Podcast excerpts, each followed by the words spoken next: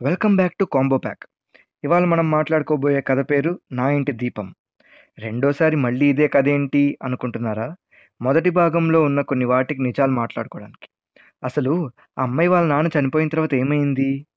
అరే ఇంటికి దీపం ఇల్లాలంటారు కానీ నేను కూతురిని అని అన్నాను. ఎందుకు? వీటికి సమాధానాలు మాట్లాడుకుందామా మరి? ఇంటికి దీపం ఇల్లాలంటారు అవును అది నిజమే. కానీ అదొక అమ్మాయికి పెళ్ళయ్యాక. దానికి ముందు ఏ అమ్మాయి అయినా తన ఇంటి దీపమే. ఆ అమ్మాయి వాళ్ళ నాన్న చనిపోయాక మన పోలీసులకి ఒక క్లూ దొరికింది. అదే అండి అమ్మాయి తన లెటర్లో బాయ్ ఫ్రెండ్ తీసుకువెళ్ళాడు అని రాసింది కదా. అదే నిజమైతే మరి ఆ డెలివరీ బాయ్ ఎందుకు చనిపోయాడు ఎలా చనిపోయాడు అన్నది పోలీసులకి వచ్చింది డౌట్.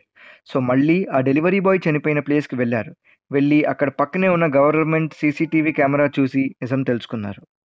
వెంటనే ఆ నలుగురిని అరెస్ట్ చేశారు. అంతే బయట మానవతావాదులు ధర్నాలు చేయడం మొదలుపెట్టారు. నాకు తెలిసి మనిషి ఉన్నప్పటికన్నా పోయినాక విలువ ఇవ్వడం అంటే ఇదేనేమో? మన చట్టానికి కళ్ళు లేవంటారండి. అది నిజమే. ఎందుకంటే న్యాయం జరిగింది.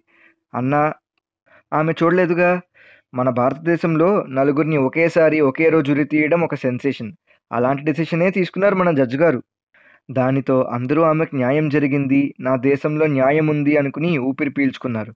కానీ నాకు ఒకటి అర్థం కాదు అసలు గాంధీజీ అన్నారు ఎప్పుడైతే మన దేశంలో ఆడవాళ్ళు అర్ధరాత్రి ధైర్యంగా తిరగలుగుతారో అప్పుడే మనకు నిజమైన స్వతంత్రం అని. అతను చనిపోయాక డెబ్బై మూడు సంవత్సరాలు అవుతుంది. కానీ అతని మాటని ఈ రాజ్యాంగం నిజం చేయలేకపోయింది.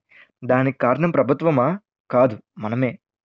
మన ఆలోచన విధానమే దీనికి మార్పు. కానీ అది ఎప్పటికీ జరగదు. ఇలాంటి బాధలు పడి ఎంతోమంది బయటికి చెప్పుకోలేక ఉంటున్న ప్రతి భారత స్త్రీకి నా ఈ కథ అంకితం. జై హింద్.